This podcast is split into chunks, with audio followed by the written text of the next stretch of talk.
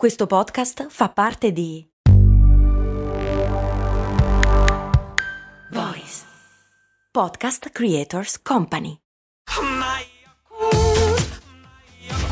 Se a volte ti senti così, ti serve la formula dell'equilibrio.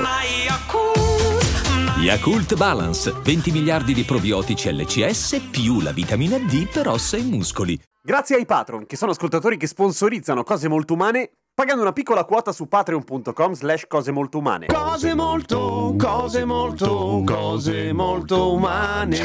Avete visto? Eh, vabbè, se state guardando il video lo capite, se no no, mi spiace, scusate, sto tradendo tutti quelli che ascoltano il podcast, però ho imparato a girare i video, cioè sapete che i selfie ve lo fanno al contrario, no? Realmente li ho messi dritti, mi stava sulle balle quella roba. Ho mentito! In realtà non parliamo solamente del fatto che ad alcuni le bambole fanno paura, ma anche sì, nel senso che, come vi preannunciavo ieri, oggi vi spiego che cos'è l'Uncanny Valley. È una, una roba che magari alcuni di voi hanno sentito nominare e che fondamentalmente racconta del perché gli esseri umani hanno paura delle facce che sembrano umane ma che non lo sono del tutto, come le bambole. Ed è un po' lo stesso meccanismo per cui si ha paura anche dei pagliacci, cioè non tutti, alcuni hanno paura dei pagliacci, ma l'Uncanny Valley è in particolare applicata agli androidi, cioè ai robot che assomigliano nelle fattezze agli esseri umani. Intanto partiamo dal termine uncanny, in inglese si potrebbe tradurre come inquietante, diciamo così. Eh, valley, la valle, la valle inquietante, è semplicemente perché sul grafico fatto da il teorico dell'Uncanny Valley, ovvero Masahiro Mori, ovviamente giapponese,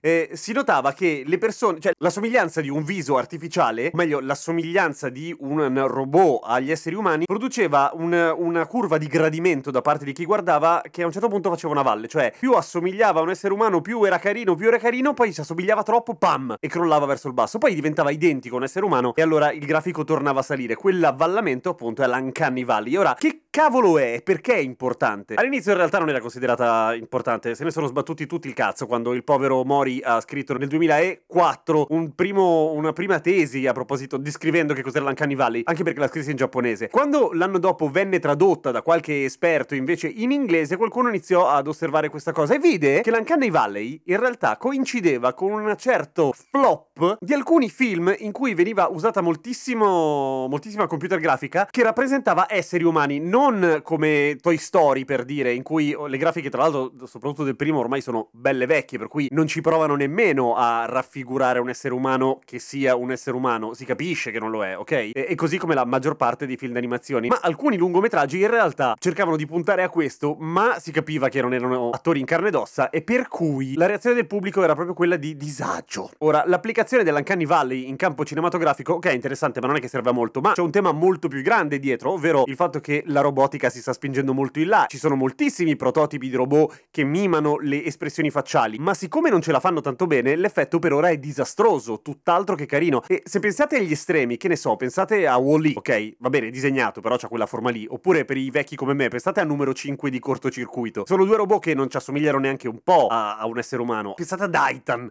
a Gundam. Sono delle macchine, ok? Delle macchine con delle fattezze vagamente biologiche, nel senso che hanno gli occhi più o meno al posto giusto, la bocca più o meno al posto giusto, delle cose che assomigliano alla bocca, eccetera. Come abbiamo già visto in un, uh, una puntata di cose molto umane, molto addietro, che parlava della pareidolia, ovvero la puntata numero 43. La pareidolia è quella capacità del cervello umano di riconoscere facce praticamente ovunque. È una capacità che è pompatissima nel cervello, per cui vediamo le facce nelle prese, vediamo le facce nei, nei fumetti, quando in realtà logicamente non dovremmo vederle se non ci fosse qu- questa roba che ce le fa vedere, perché non sono delle facce, sono dei tratti che rappresentano in modo molto sommario delle facce, ma noi ci vediamo anche delle espressioni, per fortuna, se no ci perderemo un sacco di cose. È proprio grazie alla pareidolia, o per colpa della pareidolia, che alcune facce ci fanno senso. Ok? Qualcosa di simile all'Uncanny Valley l'aveva teorizzata Freud molti anni fa, a proposito delle cose che assomigliano a delle cose che vanno bene ma poi non vanno bene. E come sempre, quando si parla di psicologia, la spiegazione non è una, non è univoca, ce ne sono tantissime teorie che possono andare bene a seconda, ma l'idea che mi sono fatto io è alla fine riassunta in una frase. Avete in mente quando nei libri, in un romanzo, magari un poliziesco, l'autore deve descrivere il fatto che un personaggio è morto ed è morto magari di trauma, ok? Al collo spezzato. Di solito si dice aveva la testa piegata in modo innaturale. Quando dici innaturale capisci che è piegata oltre quello che dovrebbe, ok? Che sta facendo qualcosa che l'essere umano di solito non fa e fa venire i brividi. E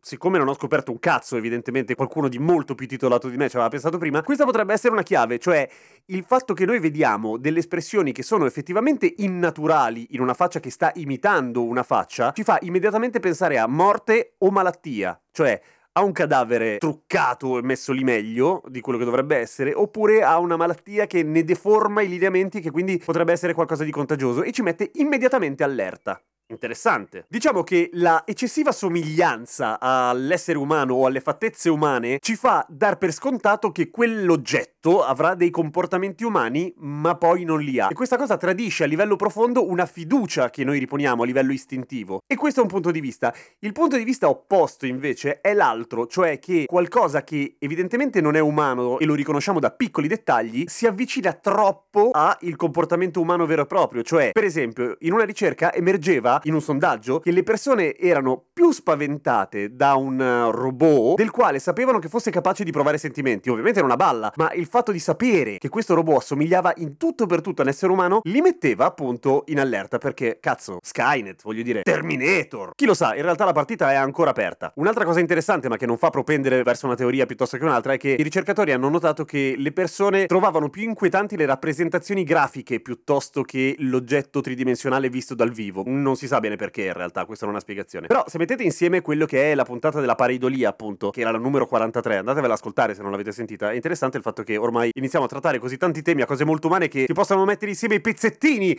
e arrivare a conclusioni da soli. Abbiamo il potere della conoscenza. Ringrazio in particolare gli ultimi patron che sono arrivati, non in particolare perché mi stanno più simpatici di quelli che ci sono da prima, anzi, in realtà dovrei essere più grato a loro. Non lo so, però sono molto contento. Sono arrivati Enrico e Emanuele. Grazie raga che mandiamo avanti la trasmissione. A domani con cose molto umane.